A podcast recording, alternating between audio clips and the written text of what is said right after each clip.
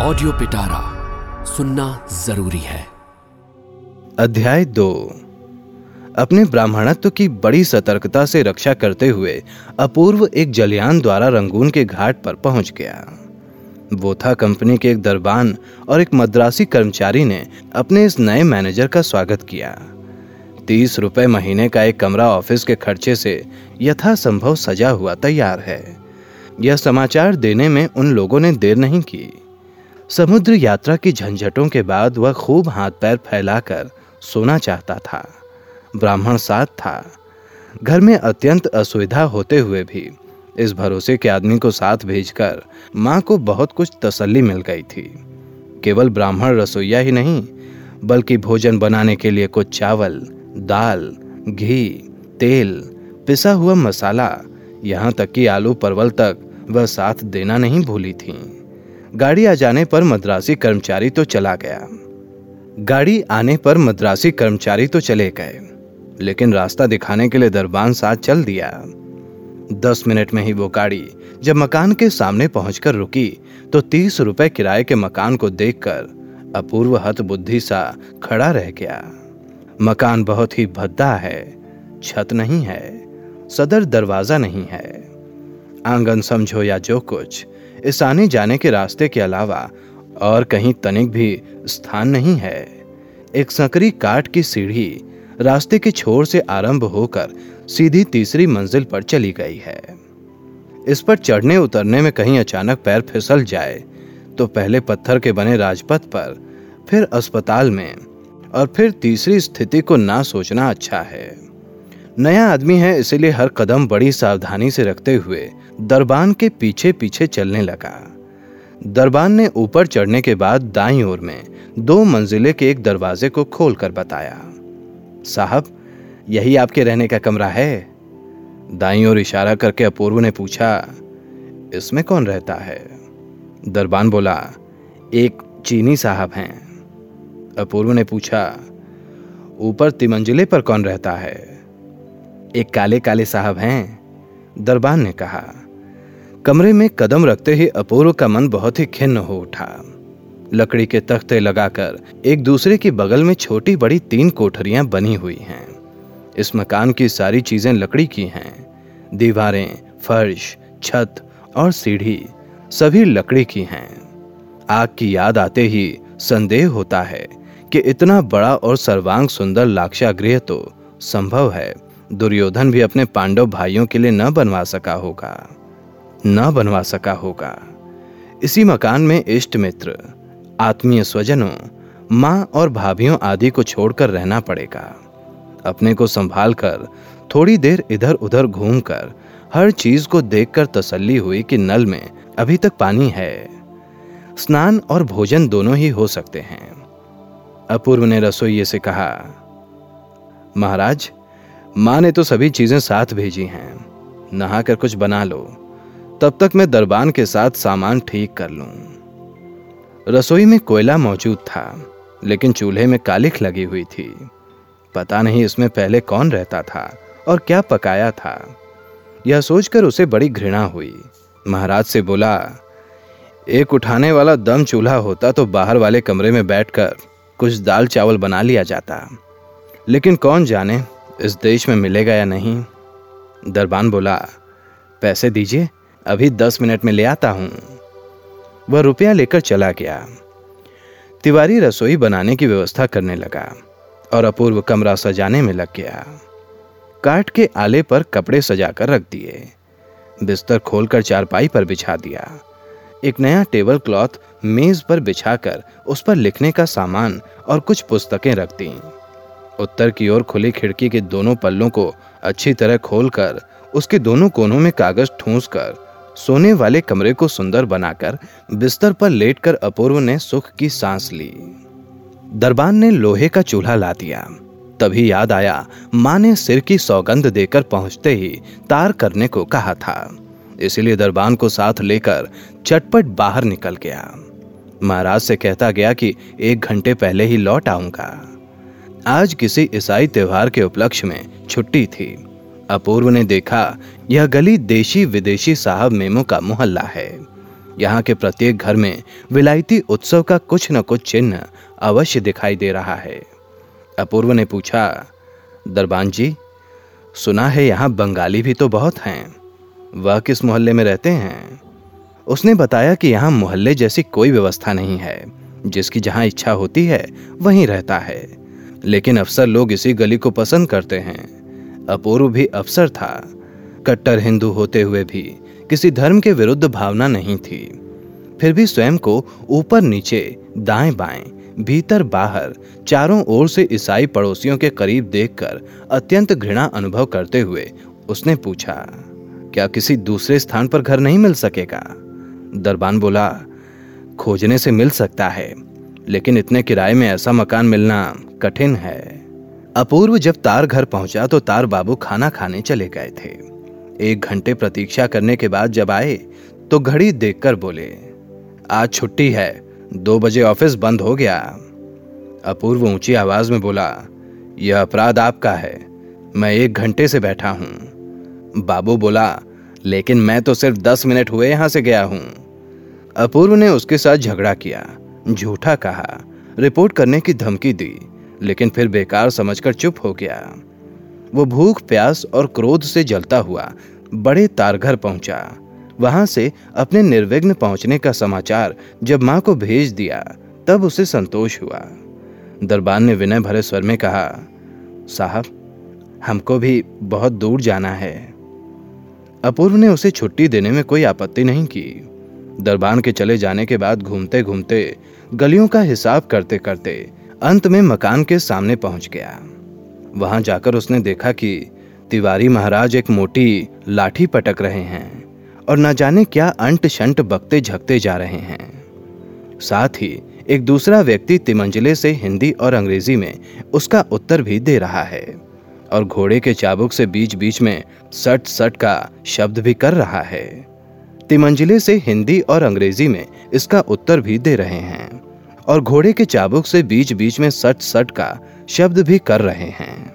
तिवारी से नीचे उतरने को कह रहे हैं और वह उनको ऊपर बुला रहा है।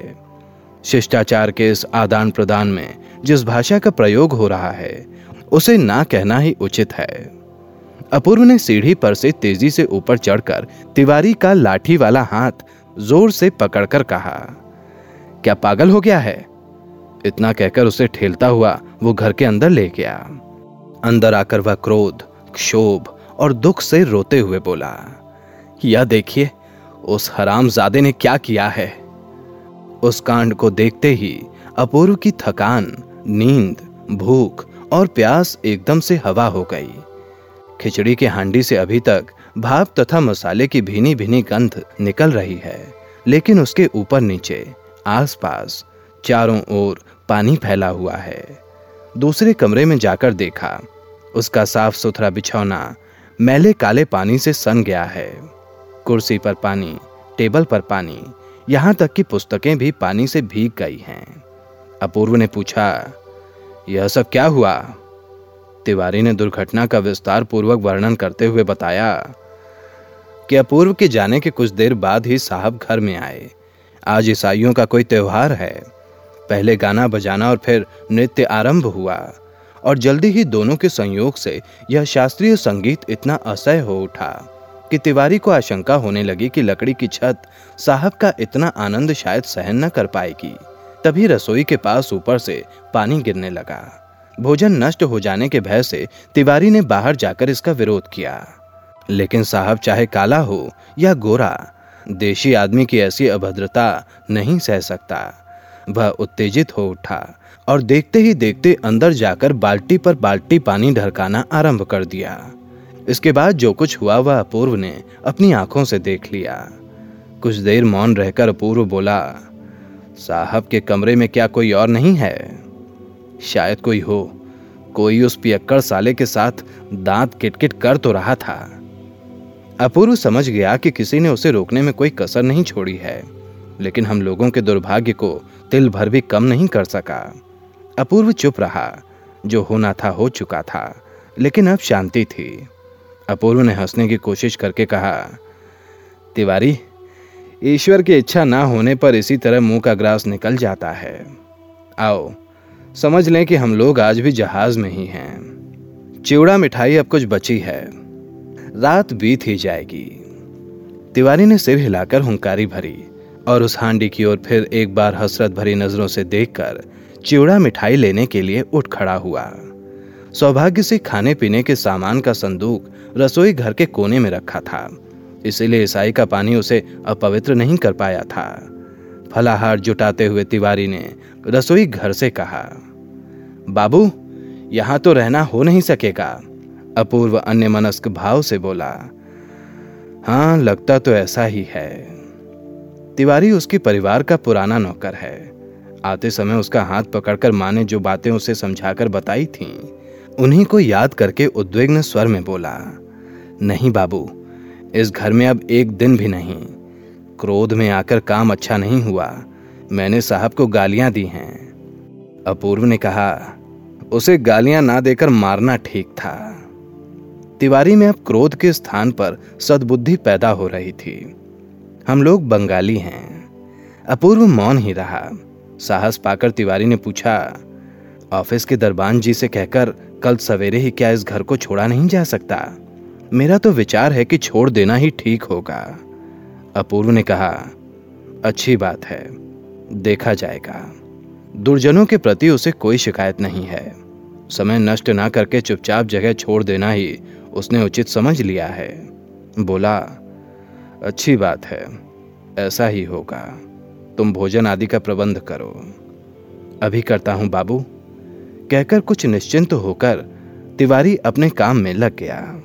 लेकिन उसी की बातों का सूत्र पकड़कर ऊपर वाले फिरंगी का दुर्व्यवहार याद कर अचानक अपूर्व का समुचा बदन क्रोध से जलने लगा। मन में विचार आया कि हम लोगों ने चुपचाप बिना कुछ सोचे समझे इसे सहन कर लेना ही अपना कर्तव्य समझ लिया है। इसीलिए दूसरों को चोट पहुँचाने का अधिकार स्वयं ही दृढ़ तथा उग्र हो उठा है। इसीलिए तो आज मेरा नौकर भी मुझको तुरंत भागकर आत्महत्या करने का उपदेश देने का साहस कर रहा है। तिवारी बेचारा रसोई घर में फलाहार ठीक कर रहा था। वह जान भी न सका। उसकी लाठी लेकर अपूर्व बिना आहट किए धीरे धीरे बाहर निकला और सीढ़ियों से ऊपर चढ़ गया। इसके बाद दूसरी मंजिल पर उसने साहब के बंद द्वार को खटखटाना आरंभ किया। कुछ देर बाद एक भयभीत नारी कंठ ने अंग्रेज़ी में कहा, कौन है? मैं नीचे रहता हूँ और उस आदमी को देखना चाहता हूँ। क्यों? उसे दिखाना है कि उसने मेरा कितना नुकसान किया है। वह सो रहे हैं। इस पर अपूर्व ने कठोर स्वर में कहा, जगा दीजिए। यह सोने का समय नहीं है। रात को सोते समय मैं तंग नहीं करने आऊँगा, लेकिन इस समय उसके मुँह से उत्तर सुने बिना नहीं जाऊँगा। लेकिन ना तो द्वार ही खुला और ना ही कोई उत्तर ही आया। दो एक मिनट प्रतीक्षा करने के बाद अपूर्व ने फिर चिल्लाकर कहा, मुझे जाना है, उसे बाहर भेजिए। इस बार वह विनम्र और मधुर नारी स्वर द्वार के समीप सुनाई दिया। मैं उनकी लड़की हूँ। पिताजी की ओर से क्षमा मांगती हूँ। उन्होंने जो कुछ किया है, सचेत अवस्था में नहीं किया। आप विश्वास रखिए, आपकी जो हानि हुई है, कल हम उसे यथाशक्ति पूरी कर देंगे। लड़की के स्वर से अपूर्व कुछ नर्म पड़ गया, लेकिन उसका क्रोध कम नहीं हुआ। बोला, उन्होंने बर्बर की तरह मेरा बहुत नुकसान किया। उससे भी अधिक उत्पात किया है। मैं विदेशी आदमी हूँ। लेकिन आशा करता हूँ कि कल सुबह मुझसे स्वयं मिलकर इस झगड़े को समाप्त कर लेने की कोशिश करेंगे। लड़की ने कहा, अच्छी बात है। फिर कुछ देर चुप रहकर बोली, आपकी तरह हम लोग भी यहाँ बिल्कुल नए हैं। कल शाम को ही मालपीन से आए हैं। और कुछ ना कहकर अपूर्व धीरे धीरे उतर आया। देखा तो तिवारी भोजन की व्यवस्था में ही लगा था। फिर थोड़ा सा खा पीकर अपूर्व सोने के कमरे में आकर भीगे तकिए को ही लगाकर सो गया। प्रवास के लिए घर से बाहर पाँव रखने के समय से लेकर अब तक विपत्तियों की सीमा नहीं रही थी। सुख शांतिहीन, चिंताग्रस्त मन में एक ही बात बार बार उठ रही थी। उस ईसाई लड़की की बात। वह नहीं जानता कि देखने में वह कैसी है, क्या उम्र है, कैसा स्वभाव है, लेकिन इतना ज़रूर जान गया कि उसका उच्चारण अंग्रेज़ों जैसा नहीं है। और जो भी हो, ईसाई के नाते स्वयं को राजा की जाति का समझकर पिता की भांति घमंडी नहीं है। अपने पिता के अन्याय तथा उत्पाद के लिए उसने लज्जा अनुभव की है। उसकी भयभीत, विनम्र स्वर में क्षमा याचना, उसे अपने कर्कश तथा तीव्र अभियोग की तुलना में असंगत सी लगी। उसका स्वभाव उग्र नहीं है। कड़ी बात कहने में उसे हिचक होती है। तभी तिवारी का मोटा कंठ स्वर उसके कानों तक पहुँचा। वह कह रहा था, नहीं मेम साहब, यह आप ले जाइए। बाबू भोजन कर चुके। हम लोग यह सब छूते तक नहीं। अपूर्व उठ बैठा और इस ईसाई लड़के के शब्दों को कान लगाकर सुनने की कोशिश करने लगा। तिवारी बोला, कौन कहता है कि हमने भोजन नहीं किया? या आप ले जाइए। बाबू सुनेंगे तो नाराज़ होंगे। अपूर्व ने धीरे धीरे बाहर आकर तभी पूछा क्या बात है तिवारी? लड़की जल्दी से पीछे हट गई। शाम हो चली थी, लेकिन कहीं भी रोशनी नहीं जली थी। लड़की का रंग अंग्रेज़ों जैसा सफ़ेद नहीं है, लेकिन खूब साफ़ है। उम्र 19-20 या कुछ अधिक होगी। कुछ लंबी होने से दुबली जान पड़ती है। ऊपरी होंठ के नीचे सामने के दोनों दांतों को कुछ ऊँचा ना समझा जाए तो चेहरे की बनावट अच्छी है। पैरों में चप्पल शरीर पर भड़कीली सी साड़ी, चाल ढाल कुछ बंगाली और कुछ पारसी जान पड़ती है। एक डाली में कुछ नारंगी, नाशपाती, दो चार अनार और अंगूर का एक गुच्छा सामने धरती पर रखे है। अपूर्व ने पूछा, यह सब क्या है? लड़की ने अंग्रेज़ी में धीरे से उत्तर दिया, आज हमारा त्योहार है, माँ ने भेजा है, आज तो आपका खाना नहीं हुआ। अपूर्व ने कहा अपनी माँ को हम लोगों की ओर से धन्यवाद देना और कहना कि हमारा खाना हो गया है। लड़की चुप थी। अपूर्व ने पूछा, हमारा खाना नहीं हुआ, आपको यह कैसे पता लगा?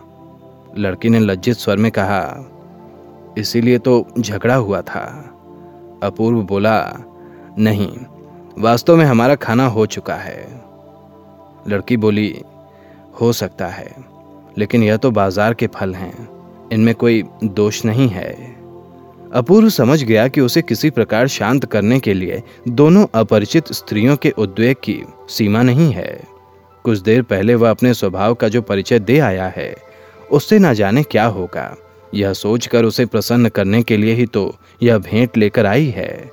इसीलिए उसने मीठे स्वर में बोला, नहीं, कोई दोष नहीं है। फिर तिवारी से बोला, ले लो इनमें कोई दोष नहीं है महाराज। तिवारी इससे प्रसन्न नहीं हुआ। बोला, रात में हम लोगों को ज़रूरत नहीं है, और माँ ने मुझे यह सब करने के लिए बार बार मना किया है। मेम साहब, आप इन्हें ले जाइए, हमें ज़रूरत नहीं है। माँ ने मना किया है, या कर सकती हैं, इसमें असंभव कुछ भी नहीं था, और वर्षों के विश्वसनीय तिवारी को इन सब झंझटों को सौंप कर उसका अभिभावक भी वह नियुक्त कर सकती हैं, यह भी संभव है। अभी संकुचित, लज्जित और अपरिचित लड़की, जो उसे प्रसन्न करने उसके द्वार पर आई है। उसे उपहार की सामान्य वस्तुओं को अस्पृश्य कहकर अपमानित करने को भी वह उचित नहीं मान सका। तिवारी ने कहा, यह हम सब नहीं छुएँगे मेम साहब। इन्हें उठा ले जाइए। मैं इस स्थान को धो डालूं। लड़की कुछ देर चुपचाप खड़ी रही, फिर डाली उठाकर धीमे धीमे चली गई। अपूर्व ने धीमे और रूखे स्वर में कहा, ना खाते, लेकिन लेकर चुपके से फेंक तो सकते थे? तिवारी बोला, नष्ट करने का क्या लाभ होता बाबू? मूर्ख, गंवार कहीं का। इतना कहकर अपूर्व सोने चला गया। बिस्तर पर लेटकर पहले तिवारी के प्रति क्रोध से उसका संपूर्ण शरीर जलने लगा।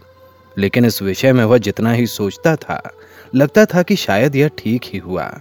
कि उसने स्पष्ट कहकर लौटा दिया। उसे अपने बड़े मामा की याद आ गई। उस निष्ठावान ब्राह्मण ने एक दिन भोजन करने से मना कर दिया था। करुणामयी ने पति से भाई का मन मुटाव दूर करने के लिए एक चतुराई का सहारा लेना चाहा, लेकिन दरिद्र ब्राह्मण ने हंसकर कहा, नहीं बहन, यह सब नहीं हो सकता। जीजाजी क्रोधी व्यक्ति हैं। इस अपमान को वह सह न पाएँगे। हो सकता है तुम्हें भी इसमें भागीदार बनना पड़े।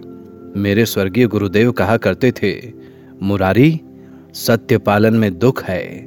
वंचना और प्रताड़ना के मीठे पद से वह कभी नहीं आता। मैं बिना भोजन किए चला जाऊँगा। यही उचित है बहन। इस घटना के कारण करुणामयी ने अनेक दुख सहे, लेकिन भाई को कभी दोष नहीं दिया। इसी बात को याद करके अपूर्व के मन में बार बार यह बात उठने लगी। उचित ही हुआ। तिवारी ने ठीक ही किया। ऐसी ही इंटरेस्टिंग किताबें कुछ बेहतरीन आवाजों में। सुनिए सिर्फ़ ऑडियो पिटारा पर। ऑडियो पिटारा सुनना ज़रूरी है।